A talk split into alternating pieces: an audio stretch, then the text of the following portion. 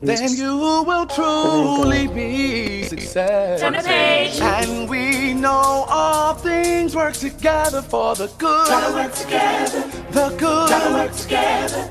And we know all things work together for the good. Gotta work together. The good to those who love God. Keep God's word on your lips. To those who are called. Meditate on day and night. According to His purpose. to do what Purpose.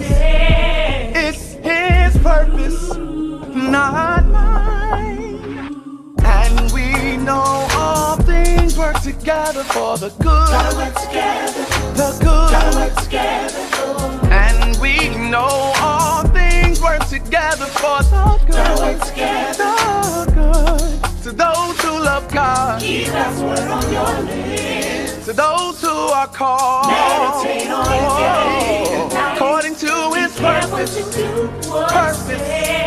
It's His purpose, not mine. Chapter 4 Now about brotherly love, we do not need to write to you, for you yourselves have been taught by God to love each other. And in fact, you do love all the brothers throughout Macedonia. Yet we urge you, brothers, to do so more and more. Make it your ambition to lead a quiet life, to mind your own business, and to work with your hands, just as we told you, so that your daily life may win the respect of outsiders, and so that you will not be dependent on anybody. Brothers, we do not want you to be ignorant about those who fall asleep, or to grieve like the rest of men who have no hope. We believe that Jesus died and rose again, and so we believe that God will bring with Jesus those who have fallen asleep in him. According to the Lord's own word, we tell you that we who are still alive, who are left till the coming of the Lord, will certainly not precede those who have fallen asleep.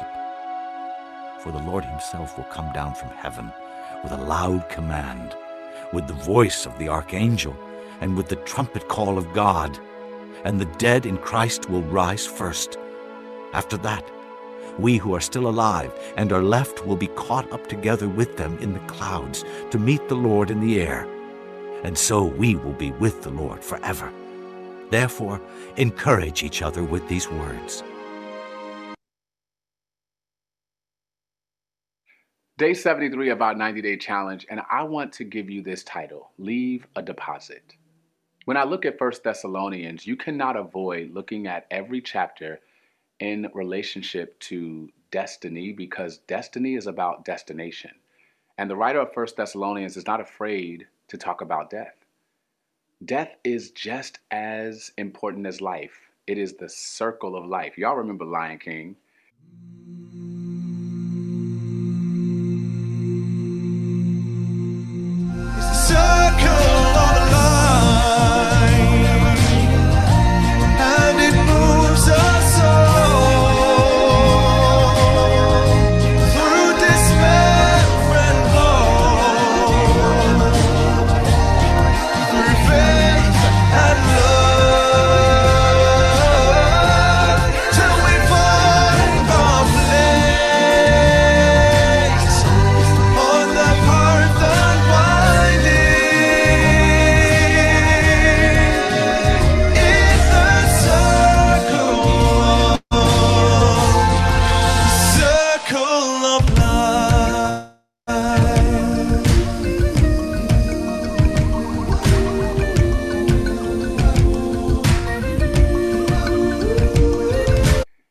To die, but your purpose doesn't have to. But if you learn to leave a deposit in the earth, then the people for whom you've been called will transact and gain what they need even after you take your last breath. So I don't want you to be afraid of death. I want you to let death teach you its purpose. God wants to get out of you everything that He put you in the earth for. So don't be afraid to leave a deposit. And Kay and I are standing on the driveway, hugging each other, sobbing, just sobbing. And Kay reaches down and she's wearing a necklace that has two words that are the words of the title of the book she'd just written choose joy.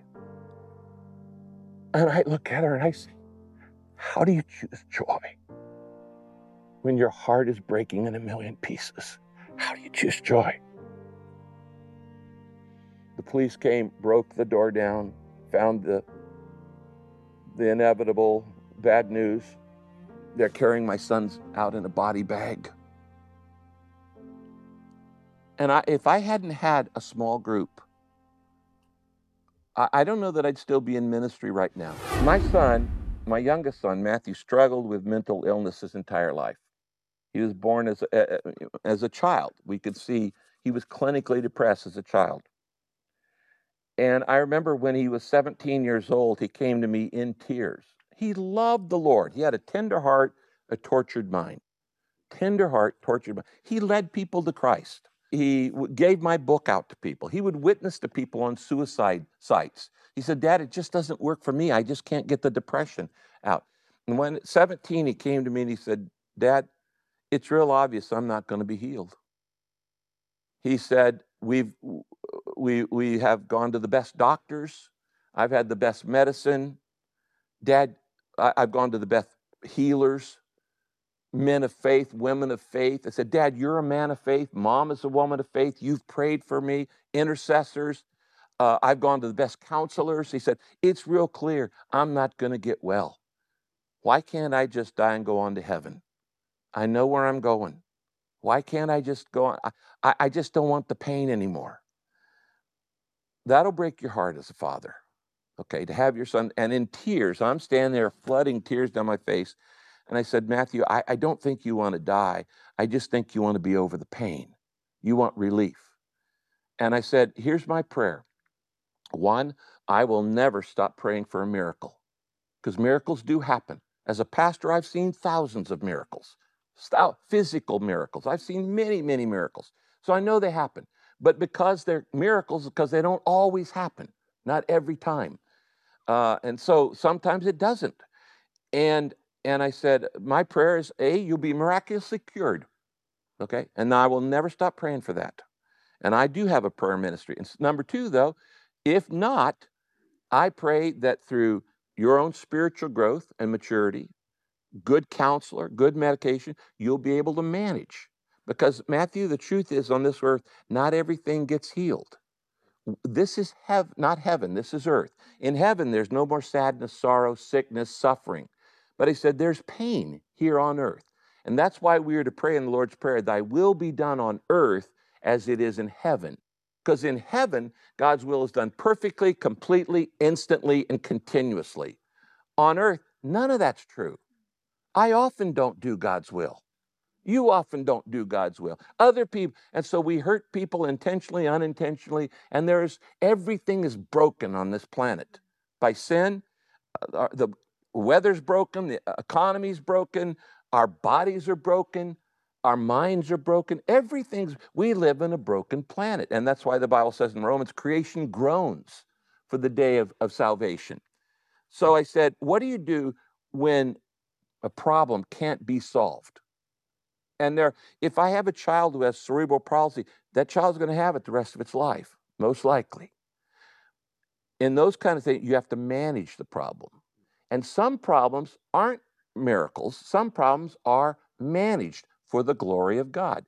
Joni gave glory to God without a miracle, has done her entire life. Right. Okay. And many others have done that too, who've uh, lived with thorns in the flesh. And they gave glory to God either through a miracle or through managing it. Either way, God gets glory. So, my prayer is that you'll be able to manage it, and then God will give you a ministry of helping other people. Hmm. Well, uh, about eight years ago, Matthew'd come over to our house for uh, dinner one night, and we had a good time. We watched TV, played a few games. We, we, there's no problem, no rift. He lived in his own home. As he was leaving, he said, "Dad, I'm just so tired. I'm, I'm so tired," and that was the last we heard from him. Wow. So about 24 hours later, we are worried because what we'd feared might happen someday and what we would pray would never happen. We go over to his house. His car's in the driveway. The door's locked. We don't have a key to get into his house. And And we're waiting for the police to come break down the door to find this terrible moment in our lives. And Kay and I are standing on the driveway, hugging each other, sobbing, just sobbing. And Kay reaches down and she's wearing a necklace that has two words that are the words of the title of the book she'd just written Choose Joy. And I look at her and I say, How do you choose joy when your heart is breaking in a million pieces? How do you choose joy? The police came, broke the door down, found the the inevitable bad news. They're carrying my sons out in a body bag. And I, if I hadn't had a small group, I, I don't know that I'd still be in ministry right now.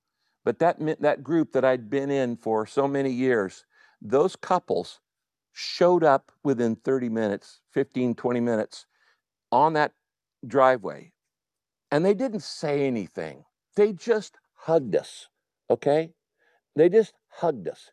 And, and they said, We're not going to leave you alone tonight. The guys hugged the, me and the women hugged Kay. They said, We're coming to your house. You don't have to say anything. We're, we're just going to be with you.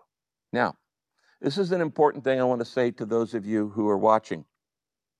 I teach this to pastors all around the world. The deeper the pain, the fewer words you use. This is an important thing to remember. The deeper the pain, the fewer words you use. If somebody's having a bad hair day, you can have a 30 minute, you know, conversation. Okay. But if somebody's just lost a son to suicide, you show up and shut up. There's nothing you can say. It's the ministry of presence. People say, I don't know what to say. Don't say anything.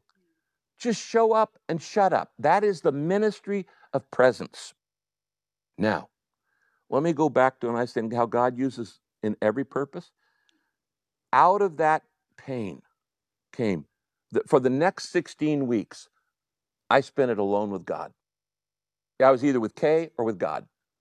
I didn't do any preaching, no staff meeting, n- nothing for 16 weeks. I had all my buddies, okay, uh, Judah Smith and uh, Judd Wilhite, and uh, all I had 60, Greg Laurie, all came in and preached for me for 16 weeks.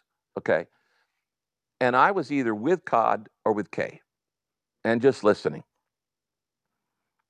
I received during that time, I'm not exaggerating, maybe 30, 35,000 letters of condolences. And the ones that meant the most to me, honestly, Matt, were not the ones from rock stars and presidents and prime ministers. They they wrote me. Many many people that I didn't know wrote me and gave great condolences.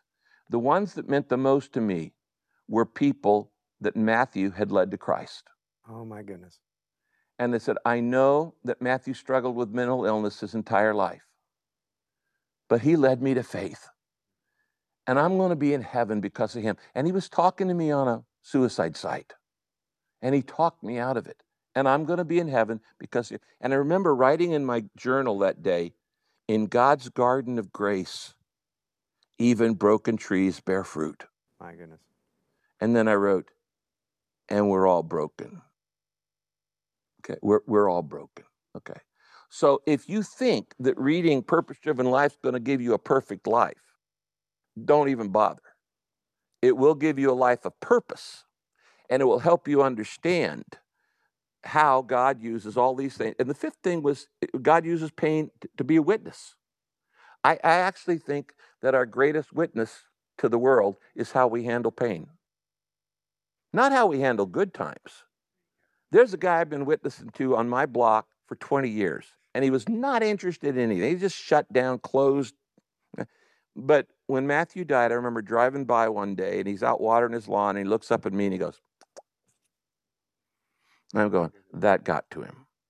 That got to him. And all of a sudden it was real. And he was watching how I was handling the worst circumstances uh, uh, of my life. And so, as I say, your greatest ministry will come out of your deepest pain. I say that from experience. There's not a week go by that somebody famous calls me with either a mental illness issue or a suicide issue. And I'm talking about from the highest of the highest people, personalities in politics and in celebrity. And Kay and I did not ask for this ministry of ministering to families with mental illness and ministering to families struggling with suicide of a family member. I didn't want that ministry, but it's one that God gave us, and I'm not going to waste the pain. So I would say to everybody, whatever your pain is, have you been molested? My wife was molested as a little girl in a church. She has used that pain to help others. Okay?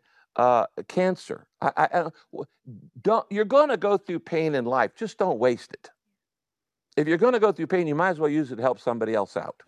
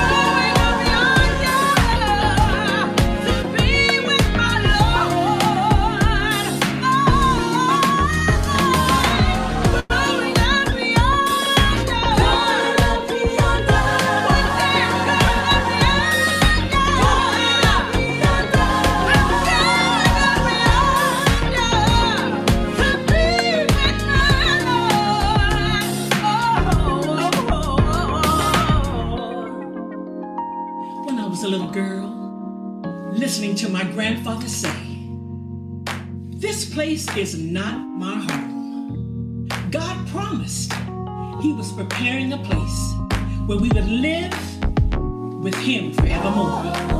Where there be no more crying, no more dying, no more sadness, no pain. The city of a living God, a place of unimagined blessing.